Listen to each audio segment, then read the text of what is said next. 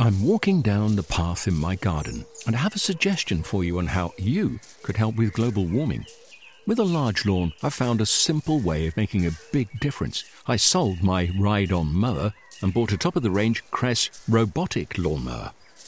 It runs off rechargeable batteries and uses cutting edge technology to mow and maintain a lawn this size. The petrol mower has gone, and with it, the emissions. I actually don't know why I didn't sell the ride on sooner.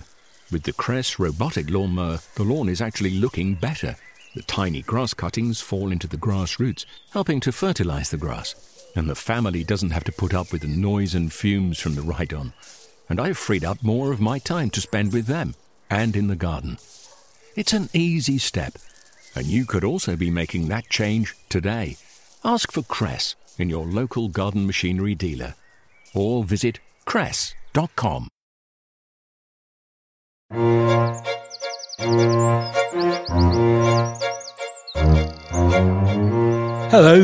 The embers of your seasonal bonfires may have grown dim, but there's plenty in this edition of the RHS Gardening Podcast to spark garden lovers' interest this autumn. I'm Guy Barter, Chief Horticulturist. Later, houseplants, house leeks, and growing wasabi peas at home. Our expert gardening advice team tackles some of the questions you've sent in about your own plants.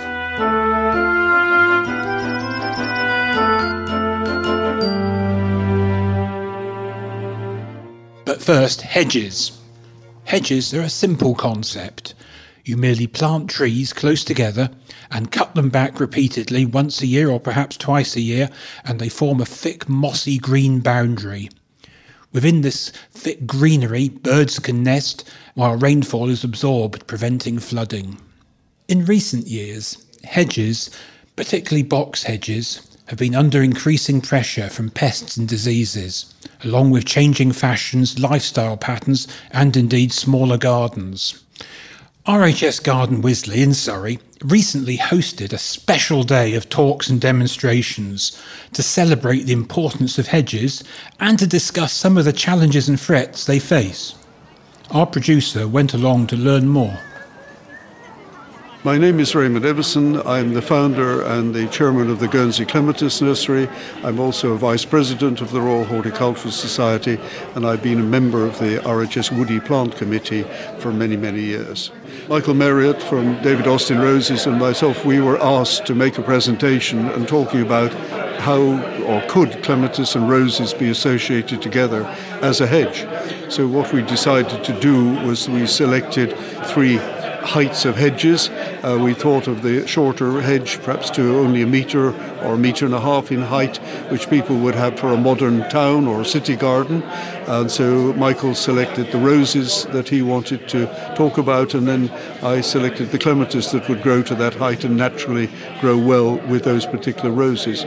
With the shorter hedges, this is really something really quite new.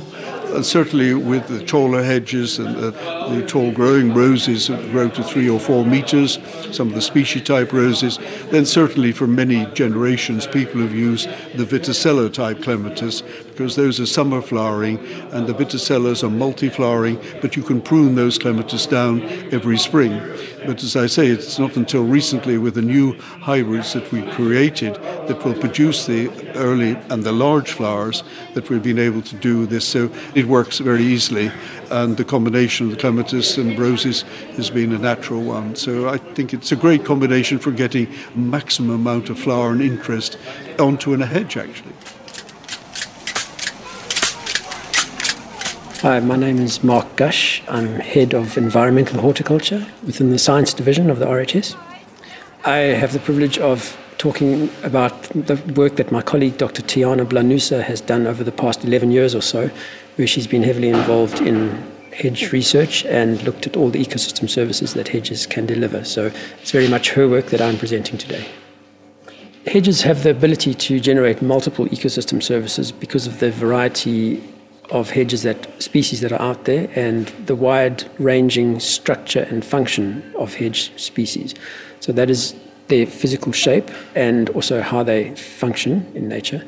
And those traits associated with a particular species lead to particular affinity for providing a, a certain ecosystem service. So Tiana has looked at what characteristics of a particular hedge species are most effective in delivering a particular ecosystem service. She's found that dense hedges with high leaf areas, with hairy leaves and rough leaves, tend to capture more particle pollutants than um, smoother leaves and lesser dense canopies where air can pass more readily through the hedge. Tiana did some experiments looking at the ability of hedges to mitigate rainfall events and act as sustainable urban drainage systems and solutions. She compared three species with a bare soil substrate. She looked at Cotoneaster, Crataegus, and Thuja. She found that Cotoneaster and the Crataegus species not only prevented runoff by capturing a lot of the rainfall, but also reduced the amount of runoff through their high evapotranspiration rates and through the, the rainfall capture that was able to be done by the canopy. Hedges can deliver a range of good benefits to the environment to people, and depending on what you are looking for in, to get out of a hedge, will also influence your decision in terms of this, which species to go for. Broadly speaking, across the UK, the most effective hedge species include beech, yew, holly, privet, and western cedar. But if you are looking to address a particular environmental service, for example, say pollution capture, if you live next to a busy road and would like to plant a screen to mitigate against pollutants coming into your garden, the English yew, Taxus baccata, and the western red cedar, Thuja plicata, are two very good species for that particular purpose. On the other hand, if you're looking to mitigate against flooding, then Crataegus and Cotoneaster are both have been shown through scientific research to be very effective in absorbing water from the soil, in capturing rainfall, and in alleviating localized flooding. So they are the two most effective species. If you, on the other hand, you want to promote biodiversity and pollinators coming to your garden, as wide a range of suitable species as possible is recommended, not, not a monoculture of just one species. But some of the suggestions that would do well for biodiversity provision and pollination encouragement would be Crataegus, the hawthorn, viburnum species, beech, the Fagus sylvatica, and some pyracantha species as well.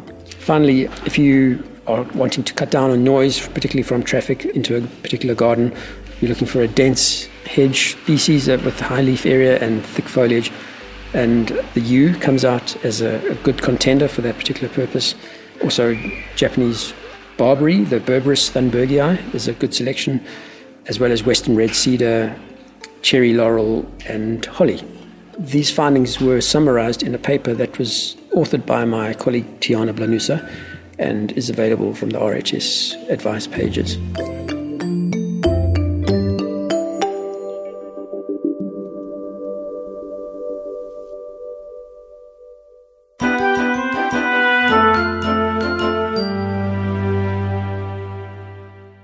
Online, you can also find details of some of the events that are being held this winter in our RHS gardens, including our exciting programme of winter walks and illuminations for Christmas and the festive season, one of my favourite times of the year. Winter illuminations in RHS gardens completely change the outlook for the garden. It's amazing how the water reflects, the vistas are changed, shapes are brought into contrast, and the whole garden becomes a magical place. If it's a frosty day, it glistens and glitters, and if it's a misty evening, then the light is softened and becomes quite magical. The designs change each year, and the technicians who do it are incredibly good at their artistry of lighting up the gardens. It's a fantastic experience. The Wisley Glow event is on from the 7th of December to the 5th of January. At Rosemoor, it runs every Thursday, Friday, and Saturday from the 14th of November until the 4th of January. And finally, Harlow Carr illuminations run from Thursday, Friday, and Saturday from the 21st of November until the 28th of December.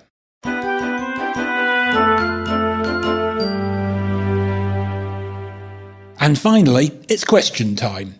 So let's go over to the RHS advisory room where the team is eagerly awaiting the arrival of the next batch of gardening queries.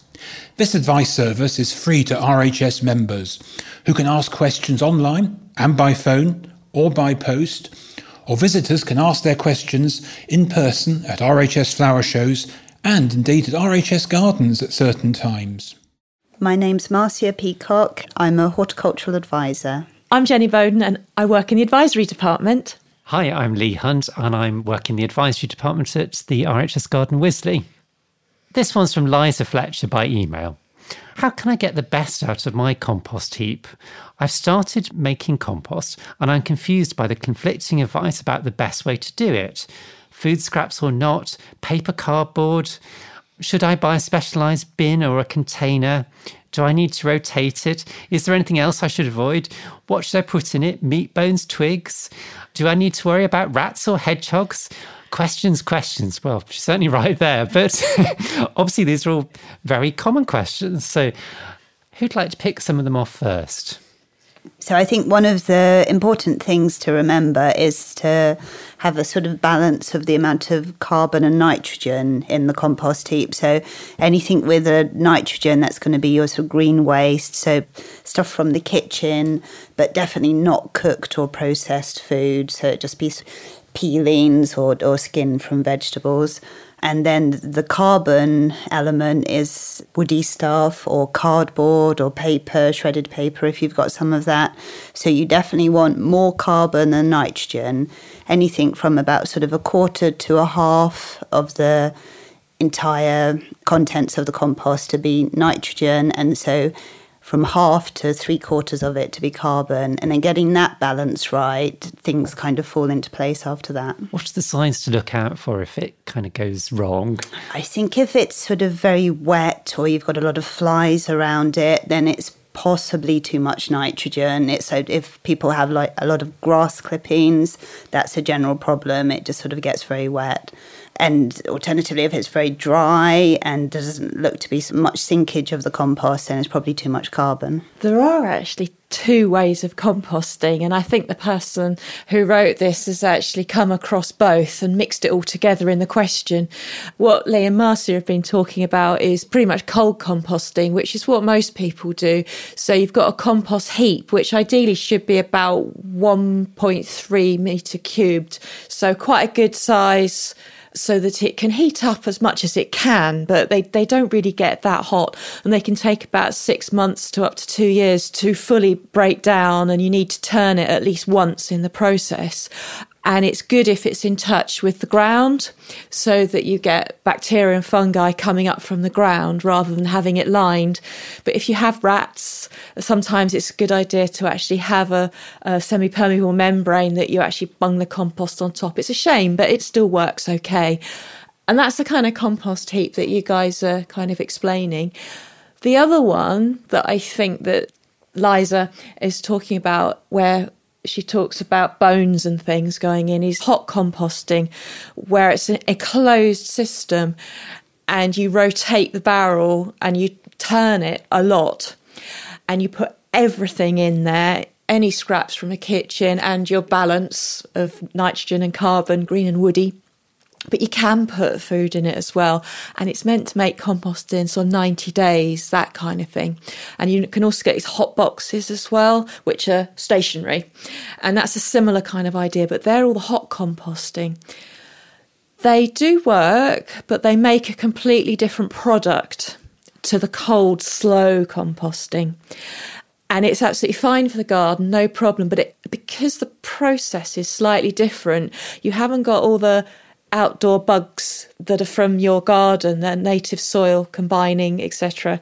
So it's slightly different, but if you've got a limited space, it can be quite useful. So I think that's really the way the question's been sort of put together. It crosses over both of them. For what container to use for composting for the cold form, you can use those council ones that are like a cone, but it's best to have two of them because you can't access a compost and you can't turn it very easily. So I've always got one cooking and one starting off. And then one gets used in the garden, the one that's just finishing off cooking. And then I turn the contents of the other one. I take the top off, I just take the whole thing off and excavate it like that, and then just plonk the lid back on again. But they can be quite good. But otherwise, pallets are a good material Yeah, to as I say, use, aren't wooden they? pallets, people are often sort of quite keen to get rid of them. So certainly on my allotment site, my dad and I, neither of us are carpenters by any means, but we've sort of put together three wooden pallet compost bays and, and they work really well and they're still standing after about 10 years. Marcia, do you want to read out Hester's email? Certainly, yeah. So Hester has written in and asked, I would like some houseplants in my bathroom. It has a medium sized frosted glass window, which is north facing, and is quite humid at times and a little chilly at other times. Are there any that flower that might thrive in this environment or that have coloured leaves? Hmm. Yeah, I think there's quite a few options here, isn't there? Actually, if it's a little chilly at times, I've discovered quite a lot of things and not too worried about that, as long as it doesn't go below about kind of 10 degrees Celsius. But I think for the average bathroom, people might be a bit not willing to go in there. So I'm hoping it is, even at the coldest time, a little warmer than that. So I think it's about building layers of planting. And because it's on a window ledge, I think it's good to start with some trailing things. Now, it's an old fashioned staple and it's Tradescantia. And they have elliptical leaves and they come in many different colours. So you might get ones that are just grey and fluffy furry, and that's Tradescantia sillamontana. Or you might get something like Sabrina that has stripes. So we're talking about purple and grey green stripes. So you might want to match this in with your decor as well. But it's quite good, you know, if you've got a pot on the side and then it can grow over the edge and it's got the room. Another plant I love for this as well is uh, the little Ceropegia, which has its very fine stems that dangle down, little round leaves with grey mottling on them. And then it has these amazing little pink flowers. They're almost, you could miss them, but they're a little bit like what we would call Dutchman's pipes or Aristolochia in the, the gardens, where you do get this bulbous base, little pointy out end, and they're in pale pink as well. So pretty little things. And if you've got white tiles, you can see them against it. This situation is absolutely perfect for a lot of tropical plants because they would grow under the tree canopies. So it's actually quite the right conditions, especially at slightly higher altitudes where you've got the shade and you've also got the, the cooler temperatures. So the bromeliads, for example, now the bromeliads are often things that grow on trees, so they're epiphytes. And so, for example, Billbergia is one, which is like kind of grassy foliage with bright cerise and turquoise flowers, uh, which are quite appealing. And Vriesea is another one. So they're rosettes of sword like leaves in a way, but in rosettes, and they trap the rainfall if they're in the jungle on a tree. They have very, very vibrant flowers, which are bracts really, they're adapted flowers, and the flowers sort of inside. So oranges, reds, yellows, and the flowers last for months. They're not too difficult to grow, and Cymbidium orchids. They come from slightly higher altitudes. They've got big, strappy leaves, and they really like the cold to get them flowering each year. So they can actually live outdoors until the temperature starts to drop. Then you bring them back into the house, and then they'll flower in the house. And keep your ears peeled because we've got a special event coming up called Houseplant Takeover at RHS Garden Wisley. And there's a houseplant special coming on our podcast series as well. So do tune in for that. Ron Asprey from Wirksworth in Derbyshire writes Aeoniums, are these just the same as house leeks? How do I divide or propagate them? I'd like to cover a small shed with them as a reminder of farm buildings that I used to see when I was a child. So, house leeks and aeoniums, are they the same thing? No, I think maybe this is where sometimes the common names cause a bit of confusion because aeoniums can be referred to as a tree house leek or a house leek tree. A house leek is usually a sempervivum, but um, an aeonium, some of the species, especially arboreum, does look a bit like a sempervivum on a trunk. So I think that's where the confusion is there. What do they look like? These two, because we've kind of got the, the height right. Both of them are succulent plants, so they have sort of quite fleshy leaves. But actually, when he was asking about propagating, aeoniums, unlike a lot of sort of very fleshy succulent plants, they don't tend to sort of be propagated from leaf cuttings. There's just not enough either water or flesh in there to, to root just from a leaf. Against sempervivums, I think if you're very determined, you, you can propagate them from leaf cuttings, but people generally just sort of take away the little offsets that they produce naturally. There's two things. One, that we're going to end up with um, things growing up to aeoniums could grow up to six feet, couldn't they? So um, if you could imagine all those stalks sticking off the edge of the roof, it's probably not what he was imagining. He was probably imagining the carpet. I think the sempervivums is yeah what he saw. Yeah, and, yeah, and they're quite um, low. Marcy, now we've established it's sempervirens. How would we get those established on the roof? I have heard that some people, you know, especially if there's a little layer of moss or even just sort of natural detritus on the roof, they will just throw the plants up. And, you know, if they kind of land the right way up, they will sort of root in naturally. Obviously, you don't want to spend a lot of money buying plants and just throwing them onto your roof. So you could, if it's not a big area, just build a, a little layer. So for sempervivums, they would probably only need about five centimeters of some kind of inorganic growing matter. So um, perlite or very crushed concrete or something like that, just so that they can anchor their roots into it, and also something that's quite lightweight as well. Georgina Silver is in Middlesex and says, Wasabi. Can I grow wasabi peas in the UK? Do I need a greenhouse? Very rarely is wasabi grown.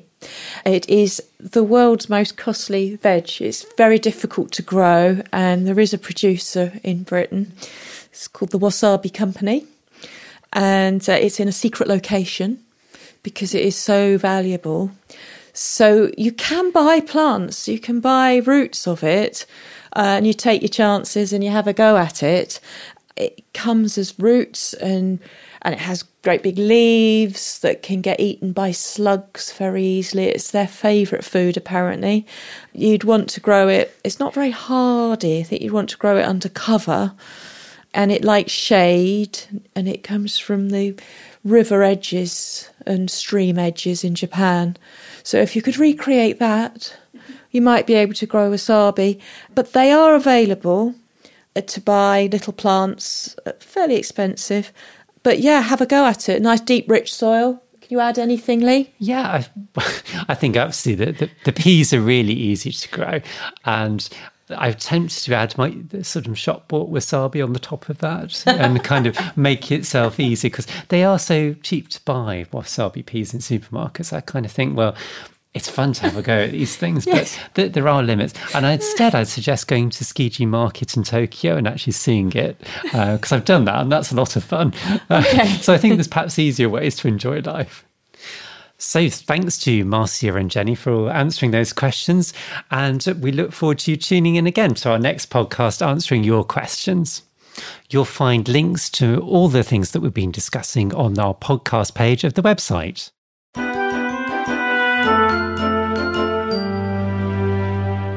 Well, that's all we have time for today. We'll be back in a fortnight with a books podcast special. I'll be joined by some of my RHS colleagues to discuss the best garden related titles to give and keep this Christmas. Plus, we'll take a nostalgic wander through children's books, past and present. Books to inspire children with the beauty and pleasure of gardens. The perfect listening for a chilly winter's evening. Until then, from me, Guy Barter, and all the podcast team, goodbye.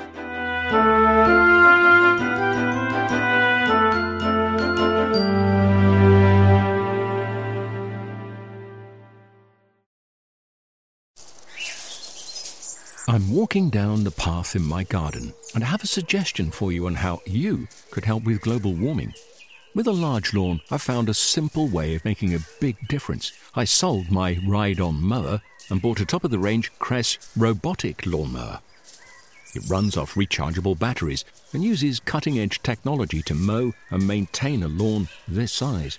The petrol mower has gone, and with it, the emissions. I actually don't know why I didn't sell the Ride-On sooner. With the Kress robotic lawnmower, the lawn is actually looking better. The tiny grass cuttings fall into the grass roots, helping to fertilize the grass. And the family doesn't have to put up with the noise and fumes from the Ride-On. And I've freed up more of my time to spend with them and in the garden.